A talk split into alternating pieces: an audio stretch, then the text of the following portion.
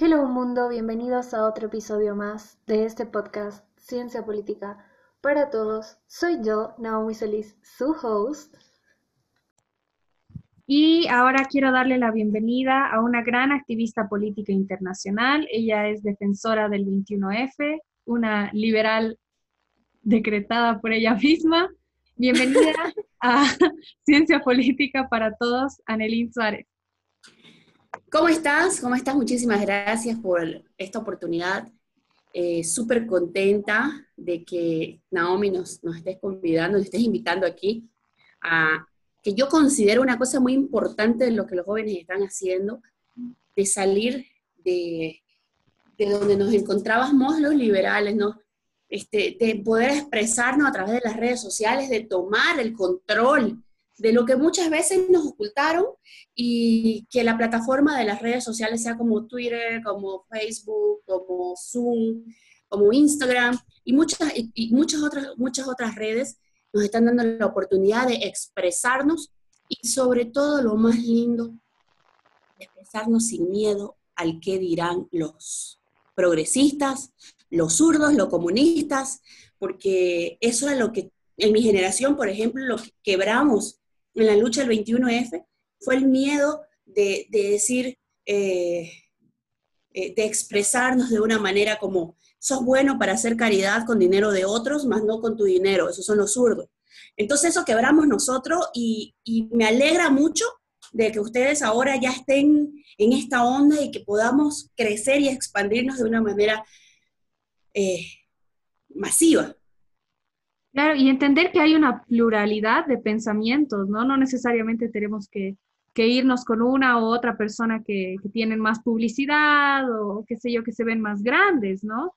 Podemos buscar pequeños actores con los que nos sentimos identificados y que nos gusta su forma de pensar y nos hacen reflexionar, ¿no? Tú, por ejemplo, eh, me, me encanta, siempre subes eh, vivos en, en Facebook y, y muestras también desde tu perspectiva, cómo están pasando las cosas, y eso es real, ¿no? A eso tenemos que atenernos, a que todos muestren su forma de pensar y la realidad que están viendo, porque en los últimos catorce años yo creo que la información estaba muy cortada, muy limitada, y solo yo he crecido con ese gobierno, y solo se veía lo que ellos querían mostrarnos. Mi curiosidad nace de algo grande, como por ejemplo es que hace catorce años atrás, nosotros teníamos un... Yo me gradué de, de, de una escuela, eh, de una escuela salesiana, eh, aquí en la ciudad de Montero, y me recuerdo muy bien que las, las, las tareas más difíciles que teníamos nosotros éramos filosofía y religión. Entonces, eh, los, los sacerdotes, los curas, eh, me decían, me acuerdo muy bien que me dice... Este, bueno, Suárez, ha llegado el momento de interrogar al mundo, porque dicen que yo era muy preguntona. Y me, y me recuerdo de que yo egresé, a, yo ingresé a la Universidad La Gabriela René Moreno en la, en la carrera de Ciencias Políticas, pero yo me di, y el primer año que nosotros hicimos la, la entrada, eh, desde ya comencé a hacer un... No me, no me simpatizaban y no me gustaban los carnets universitarios que teníamos para ir en los buses. Entonces hicimos una recarnización y, y cambiamos. Y me postulé a la, pres, a la, a la presidencia de la, del primer año de Ciencias Políticas y la gané. Entonces, Ay, eh, pero me di cuenta de que, de que ya eh, en, en las universidades nos inyectaban a nosotros con comunismo puro. Uh-huh. Y yo decía, pero ¿por qué yo soy la única que va en reversa? ¿Por qué yo me siento sin respuesta? ¿Por qué todo lo que yo opino está mal? ¿Por qué nadie me entiende? Y esas fueron las preguntas que me llevaron y me llevaron a hacer, eh, a tomar un, a tener un carácter diferente a los otros. Me eh, pasó algo en mi vida de que me recuerdo muy bien que en la, en la Gabriel ya empezaban los primeros indicios de las primeras juventudes de Amanecer, se llamaba un grupo, que ya estaba eh, promocionando a Evo Morales. Entonces yo tuve un error enorme de, de contarle a mi mamá de que habíamos estado, eh, que había este grupo y que ellos estaban promocionando a Evo Morales. Y mi mamá el otro día agarra, no pasó ni más de una semana, entra a mi cuarto y me dice, está tu pasaporte, eh, quiero que te vayas a los Estados Unidos. Entonces yo de esa manera salí de Bolivia para encontrarme con la sociedad americana, donde viví realmente qué, eh, qué es trabajar, qué es eh, eh, el capitalismo, el libre mercado, la manera de subsistir, porque no tenía absolutamente nadie. Y empecé a, ser, eh, a hacerme dueña de mis propias acciones, de ser más responsable. Entonces yo en ese, en ese, en ese, en ese hincapié eh, conocí realmente eh, que personas que tenían, me acuerdo muy bien, que personas que, que venían de países pobres como Centroamérica, que venían de una eh, guerra civil por muchos tiempos, que venían de, de huracanes que habían desolado Centroamérica y que no, y que no eran eh, tan eh, formados en, en una manera educativa, porque la mayoría que yo ayudé, y eso es otra parte que te voy a tocar, eh, eran analfabetos, que no podían ni siquiera firmar, y utilizaban su dedo pulgar para, firma, para firmar. Entonces yo me di cuenta de que... de que esa gente progresaba a base del trabajo, que hacían todo lo que sus países, y mucha gente, y vaya la redundancia, de esos lugares que tienen mansiones, que tienen casas lindas, que tienen carros, que tienen sus hijos estudiando, de, ya nacidos en los Estados Unidos como graduados en, en diferentes carreras, y que son gente de bien. Ese, ese es el latino que llega a prosperar. Entonces, eh, eso fue una etapa en mi vida donde yo comencé a, a introducirme mucho más en lo que era la política, pero la política eh, en, en las vías, en las maneras públicas. Por ejemplo, eh, organizamos lugares para poder enseñar junto a una iglesia eh, a personas a escribir por lo menos su nombre. Comenzó la idea que por lo menos aprendan a escribir su nombre. Y acabamos... Eh, sacando quince personas que leyeron y estudiaron junto a nosotros.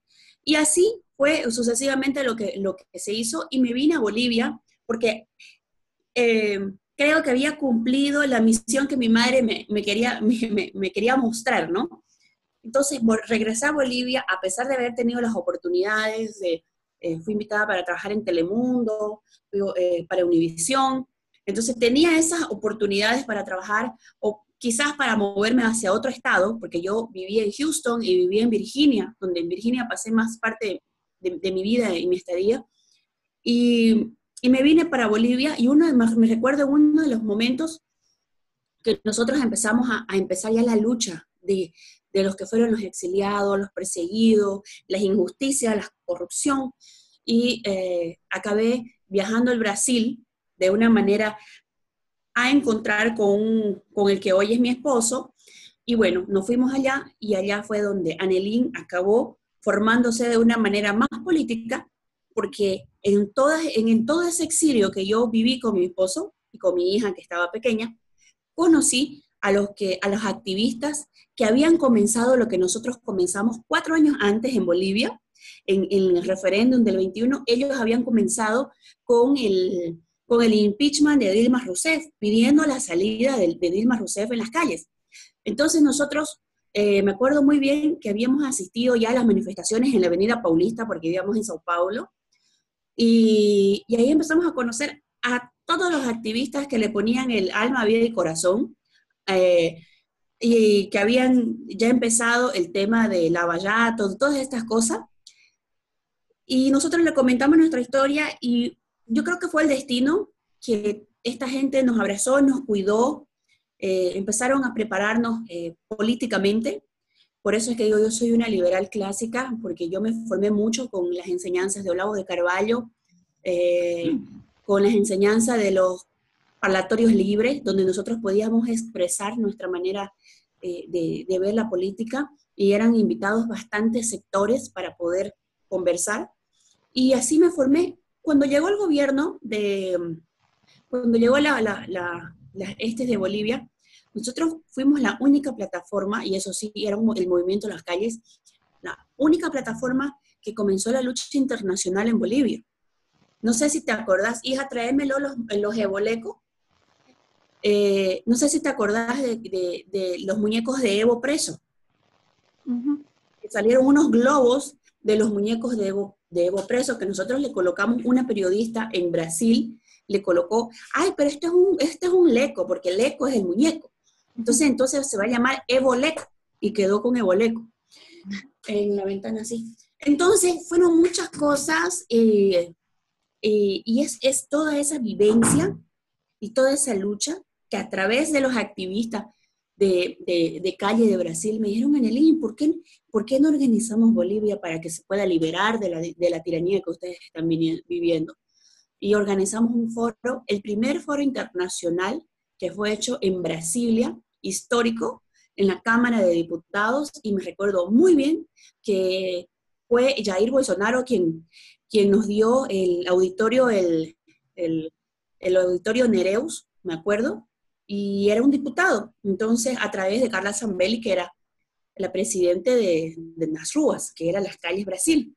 Entonces, eh, invitamos Nas Ruas, Brasil, pagó el bus de mucha gente que nosotros seleccionamos como líderes bolivianos, y esa gente vino desde todos los, los, la gente personalizada, o sea, todos los, los más eh, representantes, y vinieron a Brasil y dimos el foro, y, la, y, y algo así hicimos nosotros, y de ahí nace el movimiento de las calles.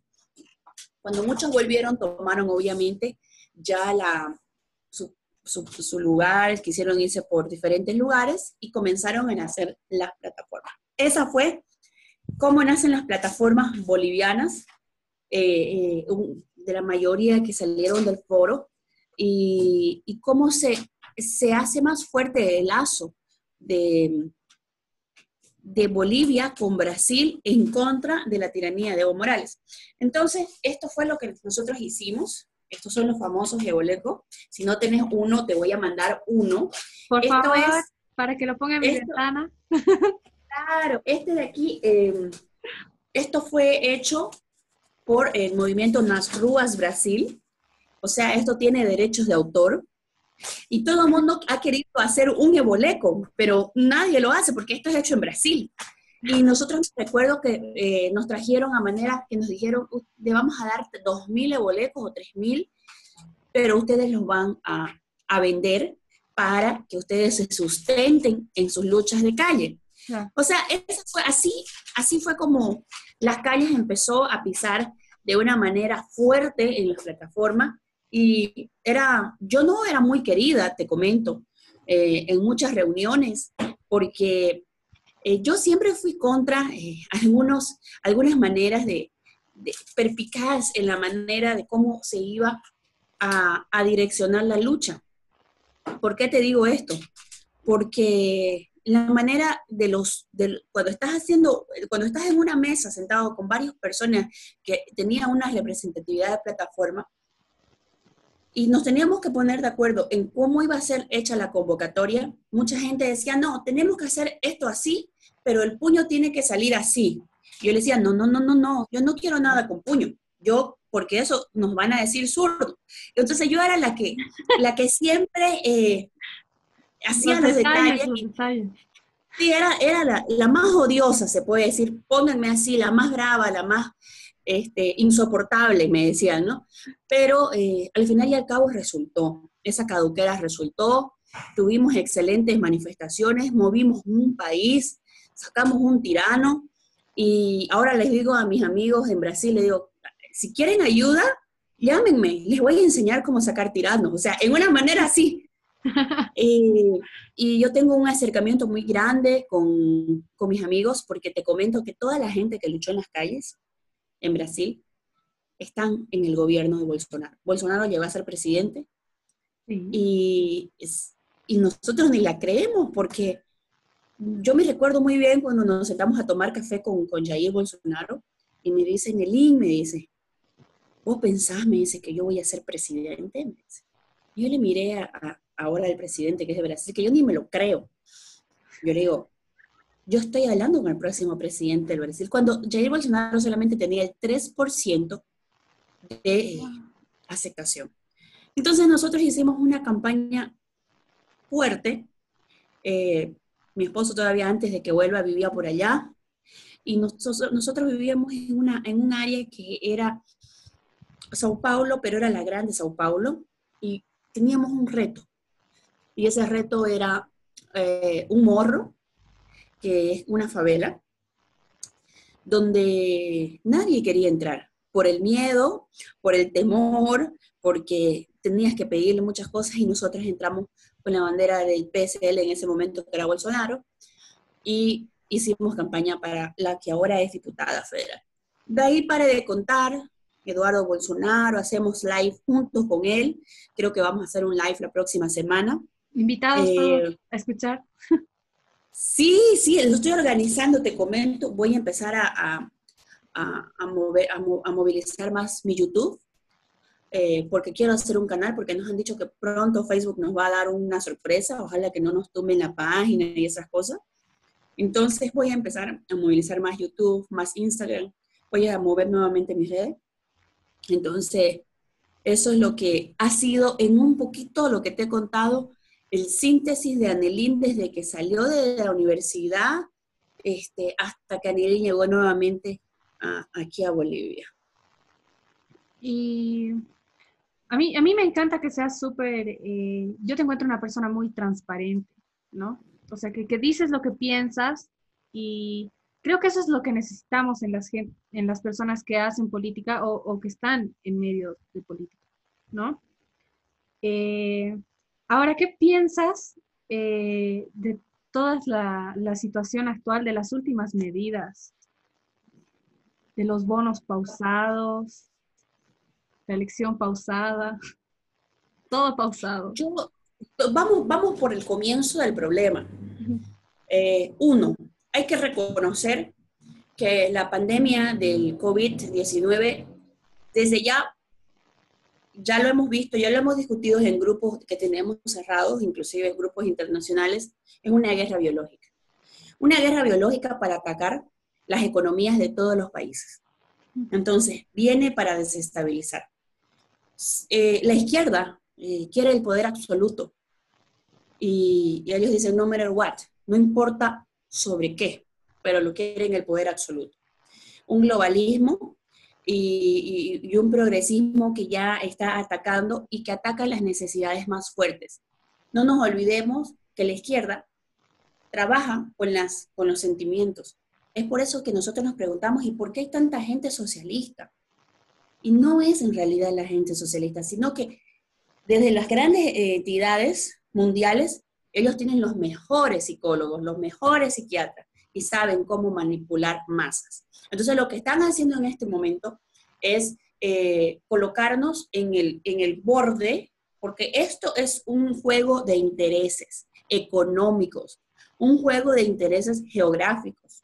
Entonces lo que ellos están haciendo y, y lo que saben hacer mejor es hacer una, una manera de, de confusión al boliviano y desestabilización, desestabilización para que nosotros caigamos en el pánico.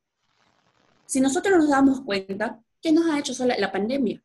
La pandemia solamente, eh, el mundo siempre hemos vivido en crisis. Desde que nosotros despertamos y nos damos cuenta que tenemos un día más de vida, sabemos que vivimos en el borde del precipicio, porque no sabemos cuándo vamos a morir. Entonces siempre una, un día más en el mundo es una sobrevivencia. La pandemia solamente nos está mostrando de que nos está reflejando que las, neces las, las verdaderas necesidad necesidades del mundo. Por ejemplo, la pobreza, la gente que estuvo desprevenida, un, un estado burocrático que durante catorce años fue fallido, que la gente que endiosó al Dios, que colocó al Dios Estado como lo mejor, se ha dado cuenta que, que papá Estado no, no cumple con todos nosotros y que lo que resta de esto es buscar otra alternativa para que nosotros podamos ser menos dependientes de ese Estado y vamos a tener mejor calidad de vida, mejor calidad de salud y mejor calidad de educación. Yo, yo parto de ese lado. Ahora, ahora hemos visto que toda esa concentración de, de problemas se le ha juntado a un gobierno transitorio que a la vez ha visto la necesidad de lanzarse a una eh, candidatura también, porque vale, valga la redundancia de que eh, estas personas buscaron una manera de hacer un solo frente. Pero ¿qué es lo que tenemos? Y esto me lo dijo el profesor Alberto Mansueto, que es el, el encargado de las cinco reformas. Cuando yo salía a las calles y luchaba y peleaba y me pegaban los pacos y me sacaban la mugre y seguíamos luchando, me decía Anelín, que una vez eh, eh, llegué muy mal porque eh, realmente fue después de, de la masacre de Pailas, le digo yo. Eh, me dice Anelín, quiero que, que, que reflexiones y que me digas para quién estás trabajando. ¿Cómo para quién, profe? ¿Qué pasó? Para nadie. No, estás trabajando para alguien, porque vos vas a salir de la calle, va a venir un gobierno, porque la democracia llama a que la sucesión venga, y vos te vas a dar cuenta que los próximos que van a entrar son los que están en el cargo de la sucesión, los que han hecho política. Y ahora te vas a dar cuenta que el activismo sin la política es infértil. Porque ¿dónde va a quedar todo ese trabajo, toda esa lucha, si no sos parte del sistema? El sistema que tanto querés cambiar, pero que necesitas entrar para conocerlo de cerca de cómo lo podés cambiar. Entonces, cuando vino esta transición, yo me di cuenta de que realmente, si no fuera una... Para mí todos, y no es que uno luche por un cargo, pero para mí todos los luchadores que estuvieron en las calles, que son muchos obviamente, pero que hay gente realmente que dejó todo para dedicarse a la lucha veinticuatro horas, tienen que estar ocupando espacios en el gobierno para, no para retribuirle, sino porque el que lucha en el activismo por un país es porque quiere servir y ayudar desde el mejor lugar a Bolivia. Entonces vas conociendo y, y, y llevas esa, esa bandera de ser leal, de no ser corrupto, de, de, de, de, que, de tu país que no vuelva más a ser lo que fue por muchos años. Y no te estoy hablando solamente catorce años, te estoy hablando de muchos años atrás, porque no nos olvidemos que el remedio nos salió peor que la enfermedad. Porque, ¿por qué le eligieron a Evo Morales? Porque todo el mundo estaba acobardado de las políticas antiguas. Y dijeron, llegó Evo con una propaganda súper, súper financiada, y, y llegó con el discurso indígena y que iban a ser mejor, y no salió peor que la enfermedad. Entonces yo pienso que el gobierno de transición realmente está haciendo en poco tiempo eh, una gestión maratónica. ¿Por qué te digo maratónica? Porque el gobierno, el Foro de Sao Paulo, se encargó no solamente de colocar presidentes a nivel eh, de Latinoamérica, sino también se dedicó a cambiar constituciones, se dedicó a adueñarse de, los, de, los, de la justicia, del poder de la justicia. Entonces, ante un aparato de más de catorce años, viene una oposición totalmente fragmentada, porque la, porque la oposición está por aquí, está por allá, y viene a luchar en contra de leyes que, habían, que ya habían impuestos el gobierno eh, socialista de Evo Morales. Entonces, eh, ay, no podemos despedir porque la ley del trabajo tanto, ay, no podemos, porque ellos llenaron de gente, eh, de, los, los espacios llenaron, fueron llenados por mucha gente. Entonces, imagínate un estado fallido, una pandemia encima, la ley laboral, que si los votás, te, no, vas a, no va a alcanzar el, el tiempo para indemnizaciones, y no solamente a nivel central, sino que el M A S se posicionó a nivel central, eh, a nivel departamental, en la mayoría de sus gobernaciones, y sin hablar y sin contar a nivel municipal. Entonces, en todos esos lugares ellos colocaron y, fueron, y ganaron por derecho a voto. Eh, bueno, entonces imagínate lo que le cuesta al gobierno de transición en estos momentos eh, y llevar esa, esa carga más una pandemia con eh, el resultado de que vos te encontrás ante la, quiebre de, la quiebra de un sistema de salud que no tiene ni siquiera hospitales acondicionados, Ni, ni, ni la cantidad de ítems para médicos especialistas en Bolivia. Eh, eso, eh, acomodando lo que es el bono y todas estas cosas, pienso de que ellos están tratando de hacerlo mejor, porque no pueden confiar ni siquiera en, en nadie, porque se encuentran eh, se encuentran invadidos. Yo la verdad no sé eh, de dónde saca fuerzas la presidente. Ay, ay, ay, de verdad no lo sé. No me gustaría estar en su situación. Eh, no me gustaría en este momento ser Murillo. No me gustaría ser Yerko Áñez, eh, Núñez. No me gustaría ser eh, um, Yanine Áñez. No me gustaría ser eh, es, en este momento. Porque están tratando de... De, de arreglar algo y el, con, un, con un pueblo que piensa que la obligación del papá Estado es fundamental para que ellos de, no, no dejen de comer. O sea, no hay esa conciencia aún del más de la mitad del boliviano para que, eh, para que ayuden a cualquier gobierno. Y yo digo, nosotros en Bolivia tenemos la derecha blanda, que no hay derecha desde mil novecientos veintiuno. Eh, pero ya al ser la oposición de los socialistas, ya dicen, los, obviamente dicen la derecha, dicen, ¿no? Uh-huh. Pero en sí la oposición ni siquiera es la verdadera derecha, son socialistas, de, o sea, socialistas de la Internacional Socialista, que son centro izquierda. Entonces nos, es, es llamado de la derecha blanda. Y nosotros venimos a ser parte de una nueva camada de jóvenes que no tiene esas ideologías ni tiene esas doctrinas, uh-huh, sino que nosotros venimos ya con la propuesta de que el modelo estatista es un modelo que nos absorbe y que nosotros queremos ser, ser políticos para modificar eh, el Estado, para modificar el sistema, para que las cosas sean menos burocráticas, para que no existan tantos impuestos, para que la gente tenga más libertades económicas. Entonces, eso, eso, eso también nos convierte a nosotros la oposición de la oposición. No sé si me dejo entender. Sí, claro. Es Entonces... Yo creo que va más a, a, a una idea de que si lo abres de esta forma, las personas que quieren ser mejores son las que van a salir adelante, ¿no? Porque normalmente se ven frenadas por todo lo, lo que hace el Estado, ¿no? No, no permite que, que algo crezca. Una persona con un emprendimiento tiene mil trabas cuando su empresa puede generar muchos empleos, va a pagar igual impuestos. Entonces, no sé. Me gusta cuando decís impuestos, porque yo siempre hago esto de decir, la palabra impuesto nunca nos miente, nos imponen, por eso son llamados impuestos. Eh, y justamente ayer toqué un tema sobre la condonación del cincuenta por ciento de los alquileres que fue aprobado en la Cámara de Diputados.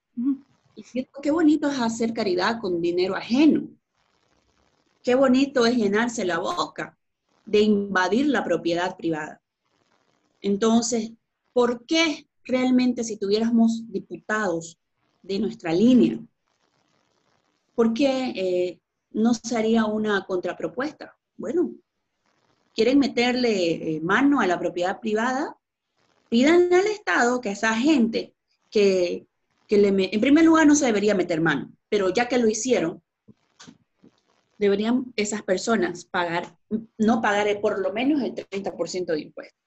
Porque el hambre no, el hambre no te dice te voy a, te voy a perdonar cincuenta por ciento y después de aquí a, a, al dos mil veintiuno el otro cincuenta por ciento.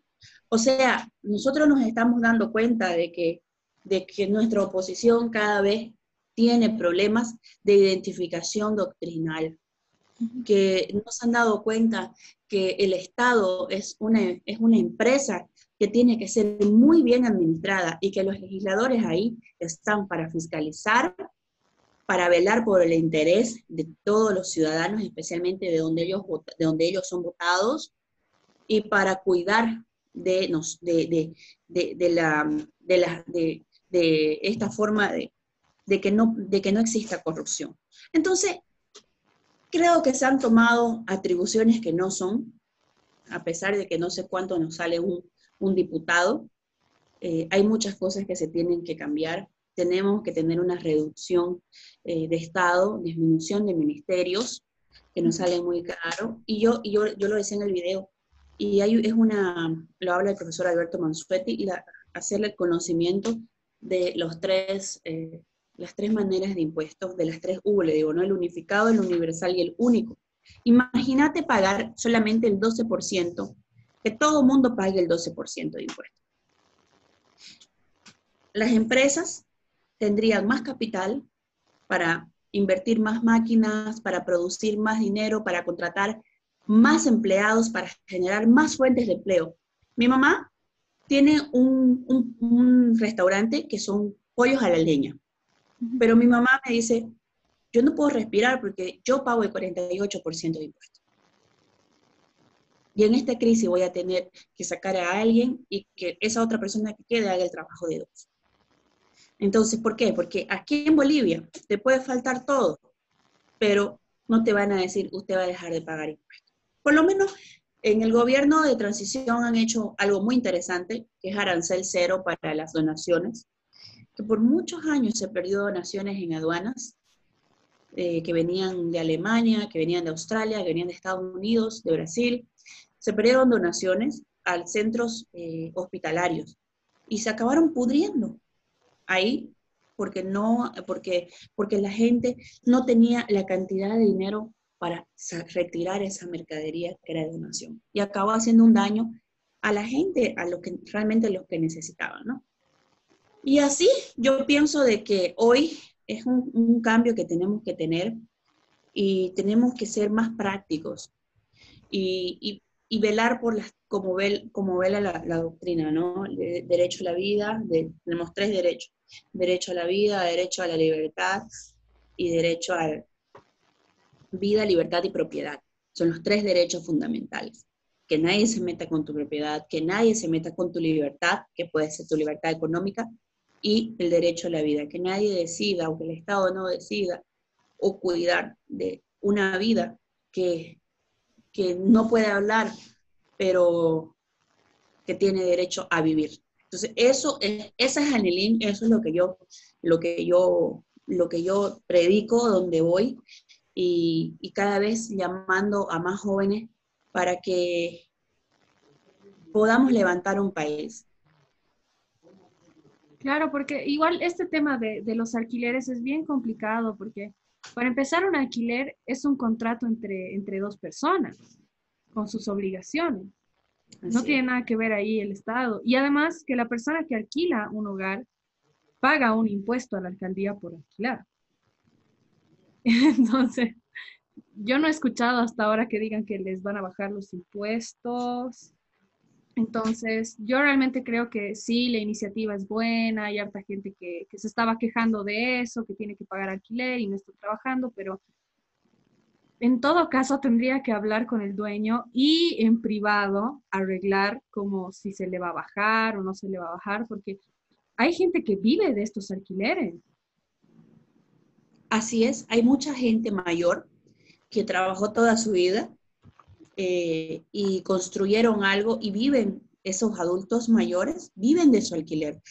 Han quedado algunas mujeres, yo tengo muchos casos, por ejemplo, eh, una profesora que... que es profesora de inglés, ella es una mujer que quedó viuda. Entonces, a Dios gracias, el esposo y su trabajo de ella permitieron eh, construir y, y, y alquilar parte de, de una esquina de su casa, y ella vive de los alquileres que le, que le pagan, porque no tiene otra entrada. Entonces, con el poco sueldo de su jubilación que no alcanza, y todas esas cosas. Entonces, ese punto no lo han tocado. En todo caso, Eh, me decían a mí, ¿te acordás, Anelín? Dice que todo el mundo dice, los cocaleros tienen que pagar impuestos, porque nosotros, solamente nosotros pagamos los impuestos. ¿Y por qué no lo hacemos al revés? ¿Y por qué nosotros no pedimos no pagar impuestos al igual que los cocaleros? ¿Por qué nosotros tenemos que traerlo al juego de la mordaza a los cocaleros? O sea, es irónico lo que, le voy, lo que voy a decir, pero eh, ¿por qué nosotros nos volcamos y nos vamos a exigir que así como los cocaleros no pagan impuestos, pues también nosotros no paguemos impuestos? Y hablando con un amigo que, eh, que se llama Andrés Ortega, me dice, este, yo le digo, Andrés, le digo, ¿Te imaginas si nosotros aplicáramos el impuesto universal único y, y, y uniforme? ¿No?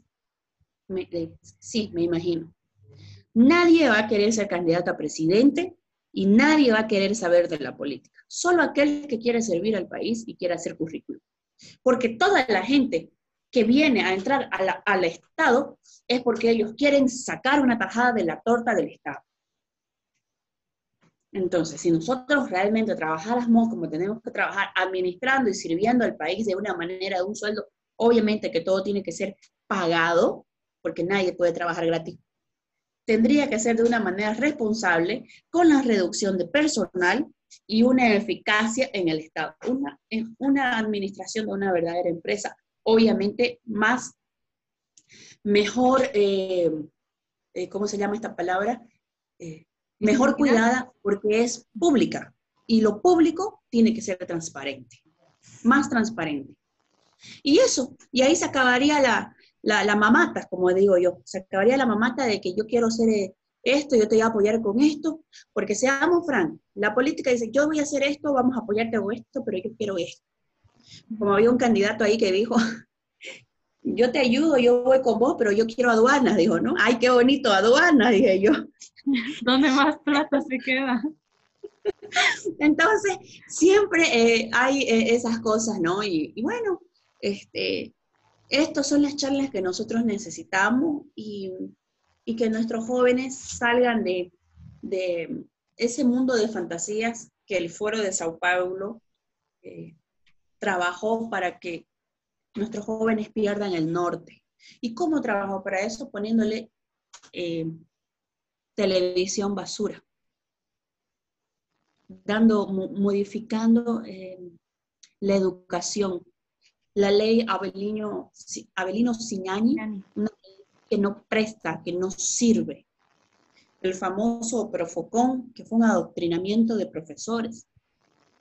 Entonces, todas estas cosas se tienen que transformar. Y hoy, ¿qué nos enseña la pandemia de esto? Uno, que no podemos ser dependientes del Estado porque el Estado no ha podido llegar a, a cada hogar para darle su platito de comida. Dos, que tenemos que tener eh, una, una, una manera de administración para tener un plano de seguro, de salud. Porque yo, yo tengo un ejemplo aquí, y eso ha sido sacado. ¿Cuánto? Algo así me dijo Andrés, más o menos, que él había sacado sus cálculos, ¿cuánto le sale el seguro de salud a cada boliviano?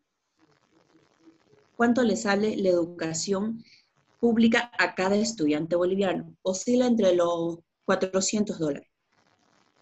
Ahora, ¿te imaginas si en vez de nosotros, que nos metan eso nosotros, pudiéramos pagar un seguro médico en ciento veinte dólares? O sea, es que hay muchas cosas que tienen que cambiar. Mi mamá paga su seguro, sí, obviamente ella paga un poquito más caro porque ella lo, lo, lo, lo compró con, con la edad más alta, con más enfermedades, con más riesgo, entonces más caro, ella debe pagar sus ciento treinta y cinco dólares. En el caso que ella tenga el COVID diecinueve, ella va directamente a su clínica con todos los protocolos y su seguro está. Hacen las pruebas, entonces, imagínate, si realmente lo que pasó en Suiza, en Suiza no te pueden dar la residencia, si no eh, sos obligatoriamente, tenés que afiliarte a un seguro eh, privado de salud. Entonces, imagínate ya eh, esa manera de cambiar, que la pandemia nos está mostrando, nos está mostrando de que hay muchas cosas que tienen que cambiar, y mejor... no ser tan dependiente, eh, que las cosas están, que ahora en adelante ya vas a tener una manera diferente de ver tu vida porque el mundo va a cambiar, la vida después de la pandemia va a cambiar, eh, y que esta pandemia, ¿qué nos ha enseñado a los bolivianos? A los bolivianos nos ha enseñado que nosotros somos, todos menos somos socialistas. ¿Por qué? Porque yo vivo aquí en la ciudad de Montero ahorita, estoy con mis padres. Aquí estaba encapsulado hasta el día de ayer, somos el treinta por ciento donde se aglutinó la pandemia a nivel nacional, con ciento sesenta y tres casos positivos. Solamente Montero, solamente la ciudad de ciento treinta y cinco mil habitantes. Entonces, era la necesidad y yo escuchaba, estaba yo colgando la ropa, y era, eucalipto, eucalipto, un señor vendiendo eucalipto. O sea, imagínate la creatividad y la necesi- que, que se forma a través de la necesidad. Es algo increíble, y por eso es que yo tengo fe en este país. Yo tengo fe en la gente boliviana. El boliviano hay... es comerciante, es mercantilista, aunque no lo admitan. Pero claro, ándate al Alto. El Alto ni a cañonazo lo han hecho cerrar. Ellos seguían vendiendo, seguían vendiendo. Entonces, esta pandemia, eso nos ha mostrado. Tenemos todo menos socialista, porque al boliviano le gusta el dinero, le gusta la plata. No le gusta que le den bonos, no le gusta que le den, este, que, que le den ahí, le gusta ganarse la vida. De eso estamos hechos. Entonces la gente va a aprender, ahora van a estar las empresas y van a decir, bueno, usted quiere un seguro de vida, tenga este acceso. Esto, esto, lo otro. Y nosotros, la verdadera lucha que nosotros tendríamos que tener es luchar a favor de la reducción de los impuestos. Porque en una sociedad sí tienen que haber impuestos, sí, pero no estos impuestos que nos están cargando. ¿Para qué tienen que haber los impuestos? Porque siempre un Estado tiene la parte social, siempre hay una persona necesitada, siempre hay una familia necesitada, siempre están los más vulnerables, que son los huérfanos, que son los ancianos, que son las personas con enfermedades raras, que son los niños con cáncer, o sea, todas esas enfermedades, siempre hay esa parte eh, en un Estado que es la parte humana, pero eso no quiere decir que el Estado va a sustentar a un país para que se vuelva perezoso. Entonces, para eso sirven los impuestos, para poder destinar y tener un dinero para esa gente necesitada.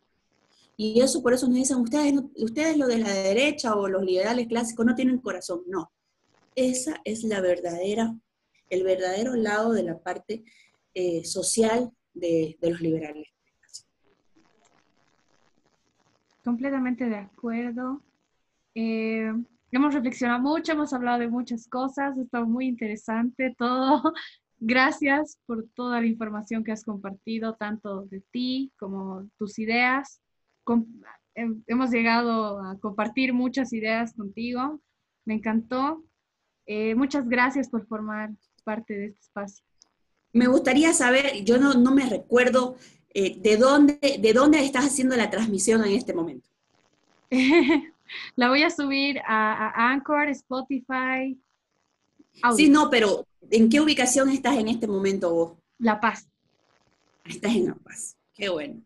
Ya vamos a estar pronto en La Paz. Así, así pase la, la cuarentena, uh-huh. Vamos a estar allá. Y me lo traes mi, mi, mi, mi globo.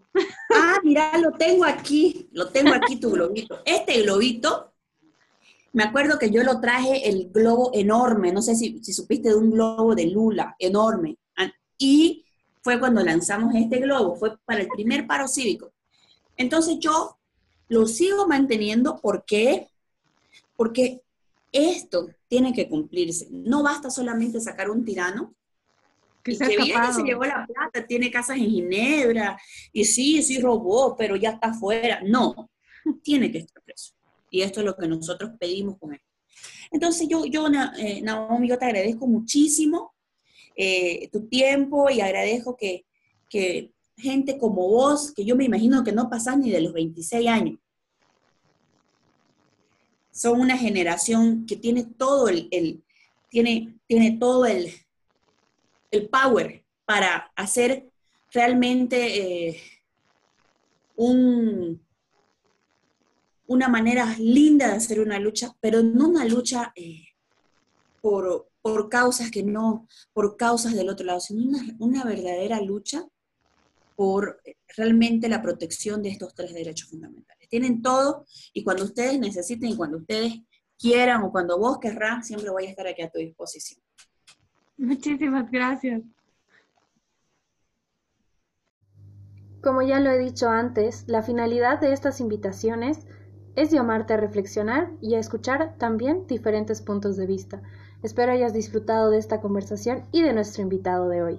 Te mando mucho amor, hasta la próxima.